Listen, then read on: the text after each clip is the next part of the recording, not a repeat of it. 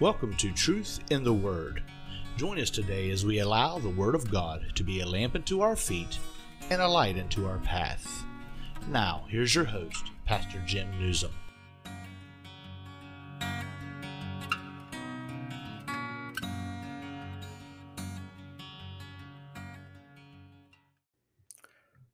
Yes, this is Pastor Jim Newsom, and this is Truth in the Word on Anchor Broadcasting. Going back to the book of Acts today, beginning of chapter 8, around verse 9. I believe we touched on this person last time, a man called Simon, who the Bible declares was a sorcerer. And this is, of course, uh, after the death of Stephen and during the ministry of the second deacon that had so much, uh, uh, praise God, influence on the first century church, uh, and named Philip. So in Acts 8 9, we see, but there was a certain man named Simon, which before time in the same city used sorcery and bewitched the people of Samaria, giving out that himself was some great one. So he was out, of course, for uh, make himself famous as one that was able to do certain things, spiritual things. Bible uh, this a spirit of deception or even a familiar spirit, by which people uh, claim to use some power, not really the power of God, but some power to do certain things. And he was, uh, of course, steeped in pride and wanted himself uh, to be lifted up and looked at. And uh, says here he was giving himself out as some great one. So history records that uh, Simon claimed he was a, was was the father who gave the law to Moses, and he came in reign.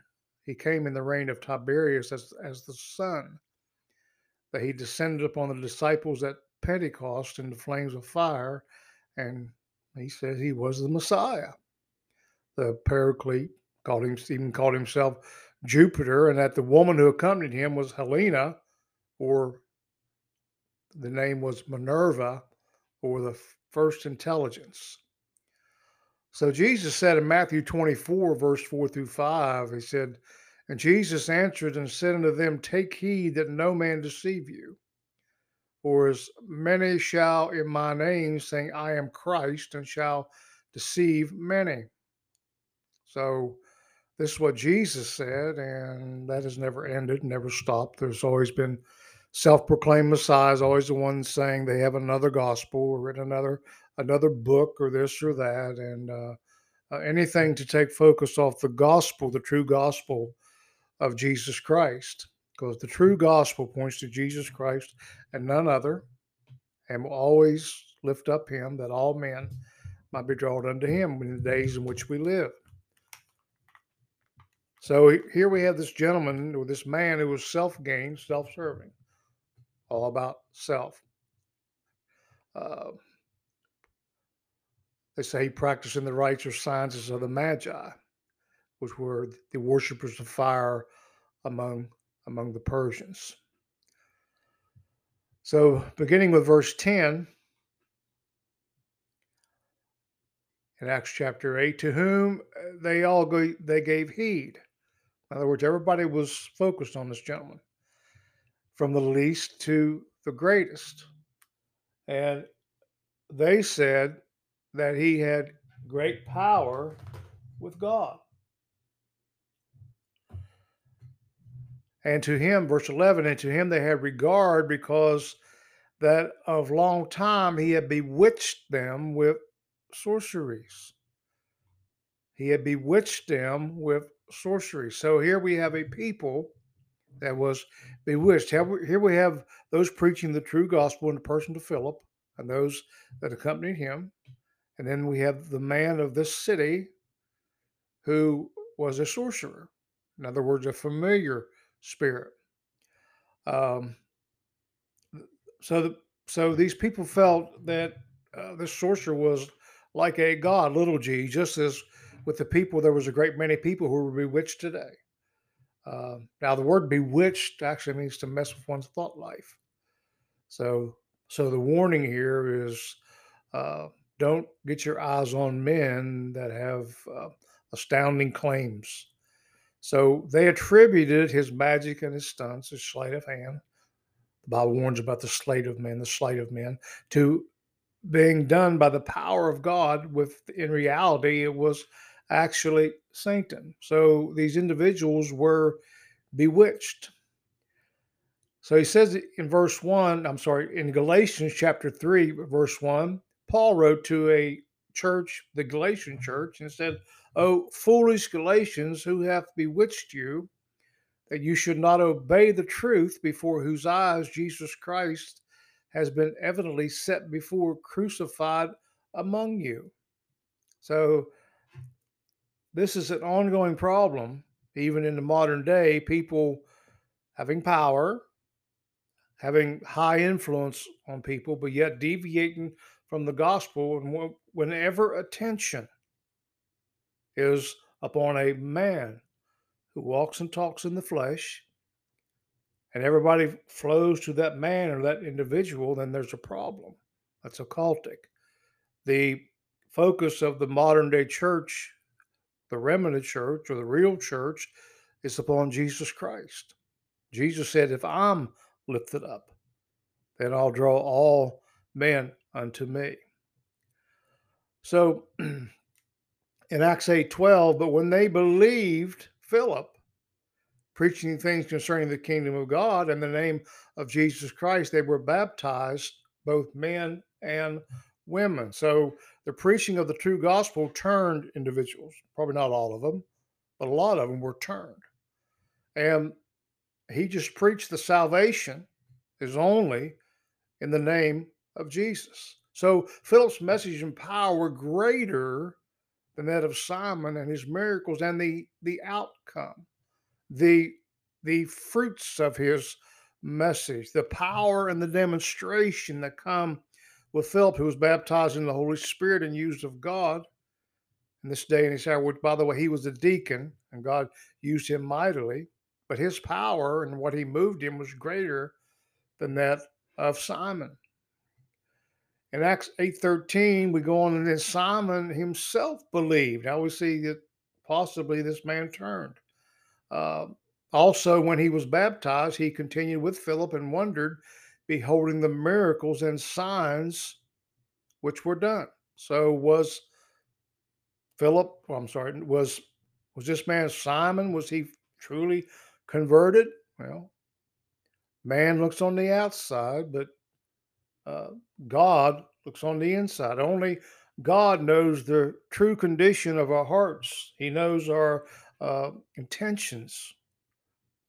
And this is what happened uh, when Samuel was directed to go and anoint David. The Lord said unto Samuel, Look not on his countenance or his height or his stature. Talk about David, because I refused him. For the Lord seeth not a man, seeth for a man looketh on outward appearance, but the Lord looketh on the heart. In other words, the transformation from Saul to David.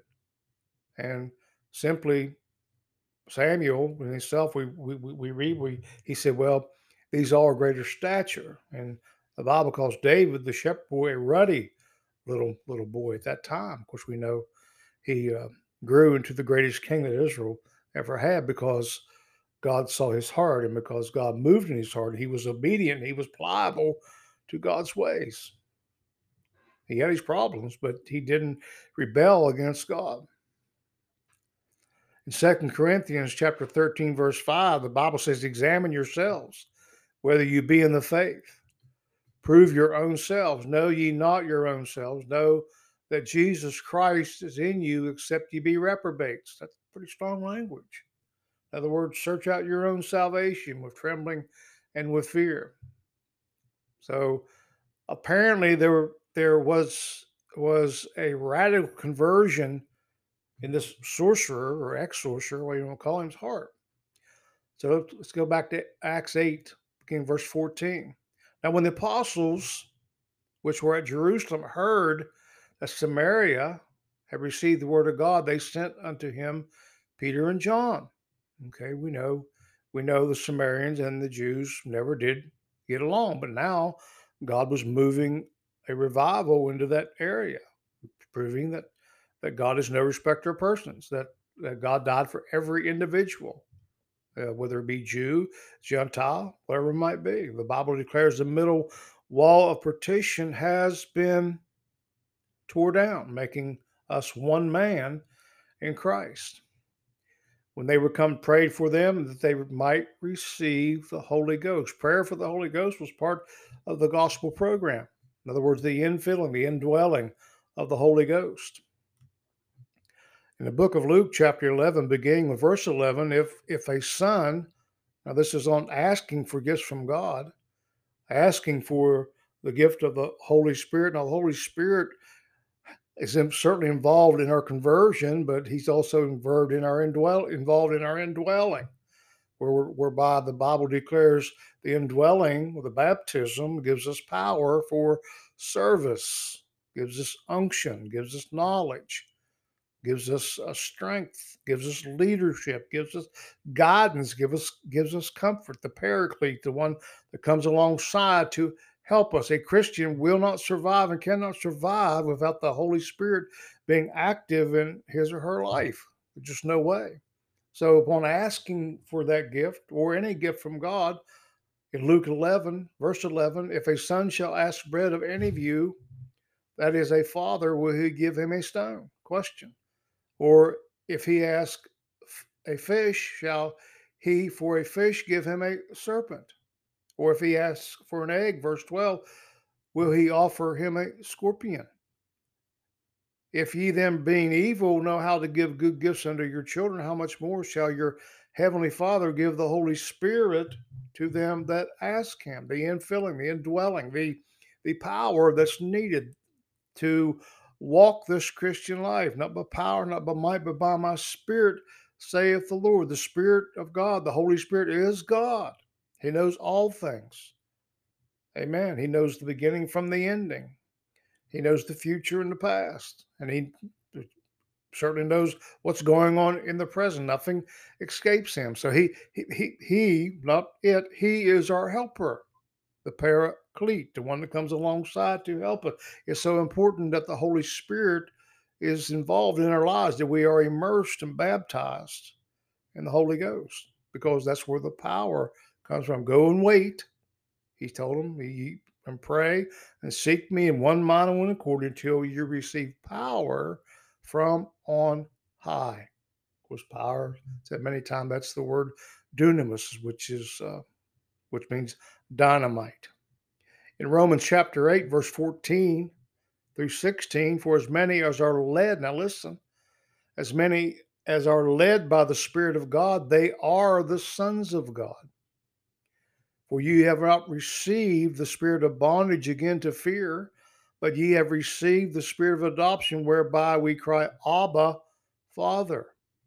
The Spirit itself bear witness with our spirit that we are the children of God, not illegitimate, but legitimate children of God.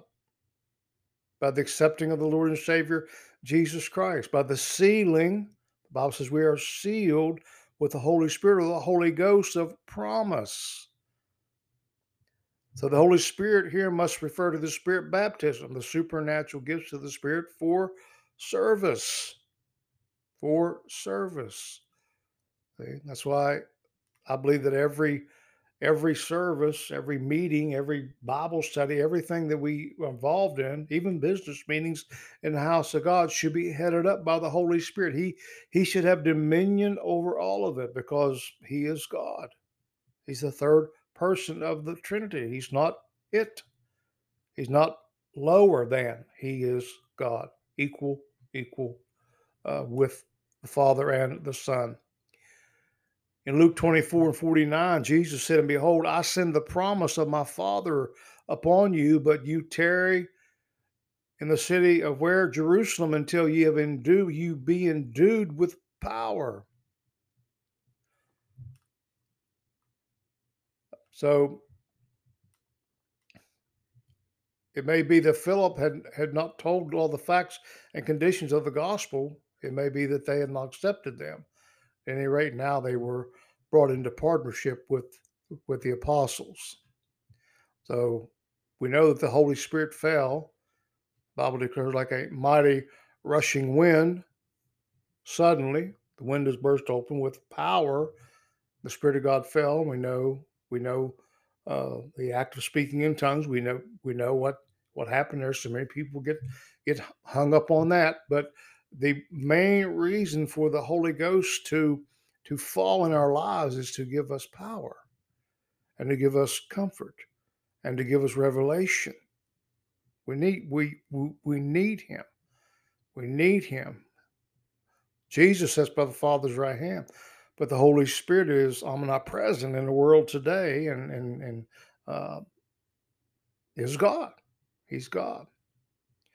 Acts, Acts 19, beginning verse 1, it came to pass that while Apollos was at Corinth, Paul, having passed through the upper coast, came to Ephesus and finding certain disciples, he said unto them, Have you received the Holy Ghost since ye have believed?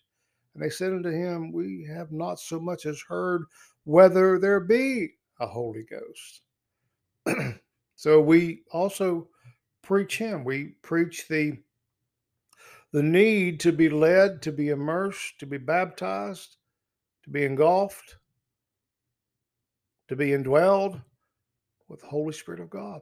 The promise, by the way, the promise that Jesus Christ promised to those that would ask. So, what do we ask for the Holy Ghost? Does He give us a serpent? Does He give us, if we ask uh, for bread, does He give us a stone? No. He gives us what we ask for. In Acts 10, beginning with verse 44, while Peter yet spake these words, the Holy Ghost fell on all them which heard the word. And they of the circumcision, or the Jews, which believed, were astonished at many as came with Peter, because that on the Gentiles also was poured out the gift of the Holy Ghost the universal baptism of the Holy Spirit. For, for they heard them speak in tongues and magnify God. Then answered Peter, Can any man forbid water that these should not be baptized, which have received the Holy Ghost as well as we? The outward appearance of being saved. Being, being saved inwardly and the outward confession while being baptized, the immersion baptized in the name of the Father, the Son, and the Holy Spirit. And he commanded them to be baptized in the name of the Lord. Then they prayed him to tarry a certain day. In other words, put on Christ. Put on Christ. Okay, back to Acts 8. Verse 18 says, And when Simon saw that through laying on uh, the apostles' hands the Holy Ghost was given, what did he do? He offered no money. Now, apparently he hadn't had a change of mind or just ignorant of the ways of God, of course saying, Give me the power. Verse 19 says, Give me also this power, that on whomsoever I lay hands, that they may receive the Holy Ghost. Once again, wanting to uh, be exalted, uh, wanting to want people's attention on him and what he was doing, this and that. So we know that Peter kind of preaching a little sermon here in Acts 8 20 and 21, but Peter said unto him, Let thy money perish with thee, because thou hast thought that the gift of God may be purchased with money. All the gifts of God were paid for with the cross. Everything we enjoy today in the spiritual realm is projected and comes, and comes from what Jesus Christ did at the cross. He says in 21, 821, Acts 821, thou hast neither part nor lot in this matter that's what he says. For thy heart is not right in the sight of God. So that kind of proves I'm I'm believing that Peter said this under the influence of the Spirit. So he told him, he said, Your heart's not right with God. So there's a problem. So let's see what let's see what happens here. In Acts 8 22, repent therefore. Peter telling Simon to repent of this thy wickedness, and pray God if perhaps the thought of thy heart may be forgiven thee. Listen what he listen what he says here. He says, "For I perceive that thou art in the gall of bitterness. Mara is the word. Mara. Remember, children of Israel come to the bitter creek called Mara, and in the bond of iniquity, he said, you've got the gall of bitterness. and in the bond of iniquity. So there's a problem here. See, and he Peter just called it out as being an inner problem. Okay, he believed, yet he wasn't changed on the inside. See, it takes the Holy Spirit to change us on the inside. Like I said, men look on the outside, but God looks on the inside. The word of God is quick and powerful, sharper than a two-edged sword, and cuts asunder and divides every spirit. The spirit divides. The spirit divides. So that word gall there, um, uh, but I'll go back to what he said. He said, "Repentant, repentance is always is always the answer for sin." First John five nine means uh, to think differently and change your mind. In other words, get a, new perception, re- realize what you said or what you've done is wrong, and repent of it and walk in another direction.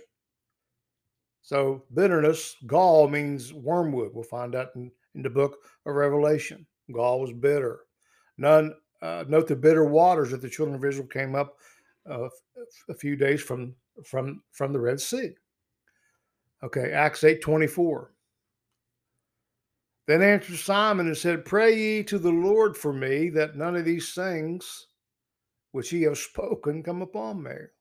So he asked for prayers, and that was the right attitude. But only God knows the outcome. Only God knows this man heart was right. Apparently, he humbled himself. Apparently, what what what Simon, what what Peter had said to Simon, had scared him because he said, "You're the gall bitterness. Your heart's not right. You know, you you you need to repent."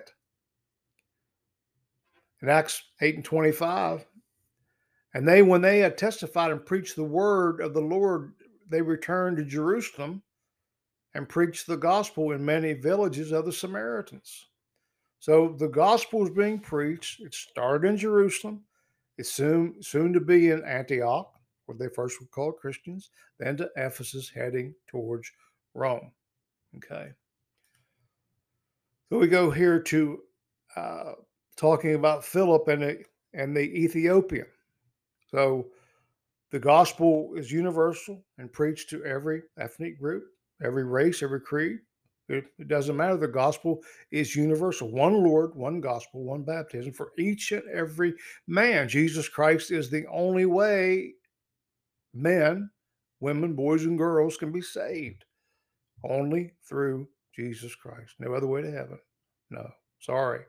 No other way. You just can't pick up something. Well, I think that's close to Christianity. If it's not Christianity, if it's not Jesus Christ Him crucified, it will not save you and certainly will keep you out of heaven. Acts 8, 8 and 8 and 26 says, And the angel of the Lord spake unto Philip, saying, Arise and go towards the south unto the way that goeth down from Jerusalem into Gaza, which is what desert. Okay, so here we have Philip being led by the Holy Spirit there on the day of Pentecost, one one of the seven deacons appointed for, to the help ministry to help to help the disciples, and now he's being used of God. Told him go south, the way of down from where Jerusalem unto Gaza, the Gaza Strip, which is desert. So the Spirit of God sends him in the desert for one person, one person. David said, "Who are we that God is mindful of us?" Amen. We see Jesus in the Gospels where he, he told his disciples, said, You guys go get food. He says, I've got to go by the way of Samaria. How many people did he minister to? One woman. And the outcome of that was great. Amen. This woman life was changed drastically. History tells us that she become one one of the greatest evangelists among the Samaritans. See, she actually spawned by her encounter with Jesus Christ. Actually spawned a revival among amongst the home folk and amongst the people she lived around. Okay, verse 27 And he arose and went, and behold, a man of Ethiopia, a eunuch of great authority under Candace, queen of the Ethiopians, who had the charge of her treasure, had come to Jerusalem to worship. So here we have a, a man, a man of high status, looked looked upon. He had a high office under Candace, the queen. But he was at Jerusalem Why? To worship. So he was apparently the Spirit of God was leading him and seeking him. And and I don't know, he probably asked, Lord, make yourself real unto me. And that's exactly what God's going to do through this deacon named Philip. Verse verse uh, verse 28 says, and was returning and sitting in his chariot reading Isaiah, where Isaiah the prophet. Okay, he so he was probably a proselyte to the Jewish way, and and and, apparently he was hungry for the things of God. Verse 29, Acts 8 29. Then the Spirit said unto Philip, Spirit of God speaks. See, see, how, see how the Spirit orchestrates? See how he's moving this man of God in the direction? See, that's why it's so important that the Spirit of God lead us and guide us. That's one of the purposes of the indwelling, of the guiding of the, of the Holy Spirit involved in our lives every, every day, that we're so conscious of the Holy Spirit, that we know His unction and we know His leading, and He'll always point to Jesus Christ and, and always confirm the Word of God. Then the Spirit said unto Philip, Go near and join thyself to this chariot. His heart was already prepared. Amen. He had already been dealing with this eunuch, this man of great stature within that kingdom. And he was reading the word of God. So there, there was the segue. So Hebrews 4:12, for the word of God is quick and powerful, sharper than any two-edged sword, piercing even to the dividing asunder of soul and spirit, and of the joints and the marrow, and is a discerner of the thoughts and the intents of the heart. Amen. So we'll leave off there and we'll start next time with verse 30 and see what was transacted, what happened between Philip and this this uh, Ethiopian, and it's going to be a great outcome. Seeking while I may be found. Amen. The Word of God tells us that that the time is short, that this that that this world is racing towards judgment. You can see it all around, and it's so important that we search out our own salvation with trembling and with fear. That we take the posture of the psalmist David, who says, Search me, O Lord, and whatever you find in me that's not of you, remove it from our life. So next time we'll be talking uh, more about Philip and this man the chariot reading the book of Isaiah. God bless till next time.